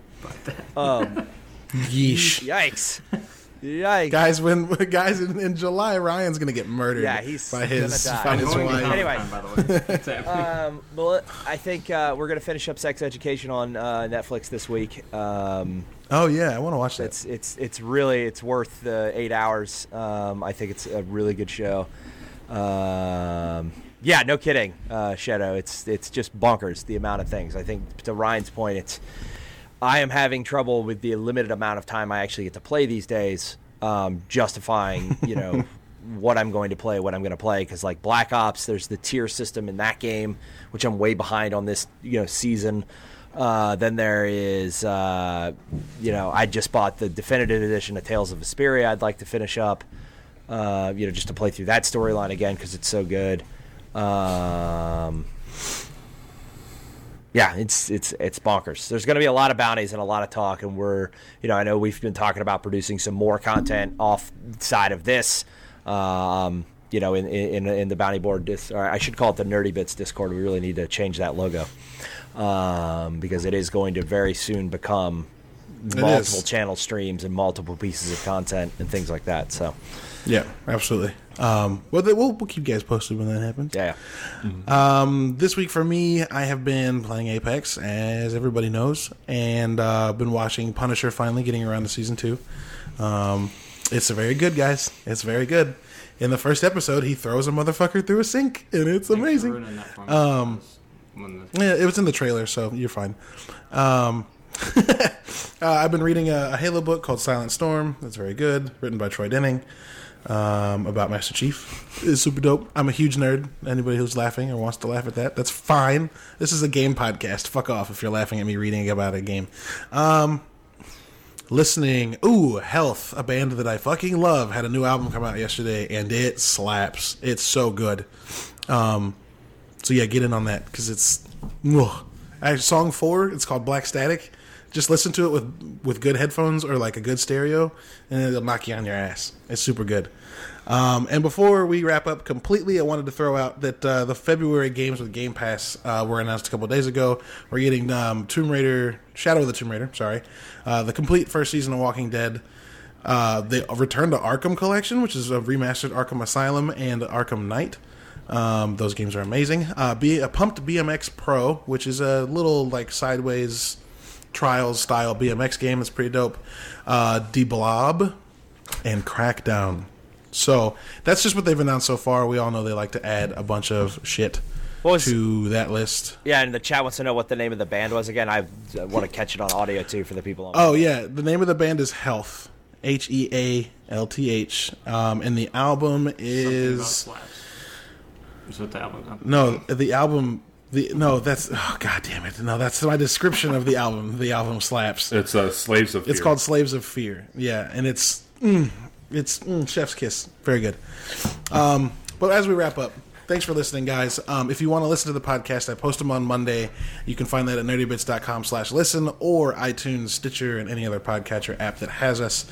Um, I need to find out what that exact list is, but I will. Um, if you want to watch any of our streams, I've got uh, Sarge and Hybrid's stream schedules up on nerdybits.com slash watch. Um, you can read anything I'm writing on nerdybits.com slash read. I've got a, an Apex piece coming out and then a character piece, a legend piece on Apex coming out eventually. Um, so that's that. Uh, yeah, well, you can find me anywhere. Um, that's Twitter, Instagram, uh, Xbox, PlayStation at Lubwub. Um, Eric, where can people find you? Hybrid glass. Every word counts. Dope. Ryan, where can people find Sergeant you? Sodium on Twitch and Twitter. Uh, amazing. And Bobby, last but not least, Big Bobby, the soft clothes sommelier. Where can people find you? God damn it. um, Lumberjack Smack on all gaming platforms. Uh, Bobby P's on Twitter. BP's85 on Instagram. Sweet. You need to consolidate those to the same name if you can. I'm trying. I'm, Yeah, oh, that's right. There's That little kid kid. the, the little kid. Tracking him down. Yeah. Fucking little kid. Uh, no, I think your new gamer tag is the soft close sommelier. That's Yeah. That is dude, what everything be. needs to change to. We came up with it. Lumberjack Smack is really good. It is though, but the soft close sommelier. Woo! Um, Adam Muskie said he's listening to that album on Spotify now. I'd better get slapped. You will, friend. You will. but not by this Lumberjack. No, no, no. Sorry, he's listening to Health on Spotify. The album will slap you. Lumberjack will not, unless you're close, and then he might. It's a gentle grace. Soft. It's it's the softest. It's so soft. the hand motion. Oh fuck! Thanks so much for listening, everybody. Um, we will be back next week uh, at a regularly scheduled uh, time. I say that we no probably schedule. Yeah. who knows.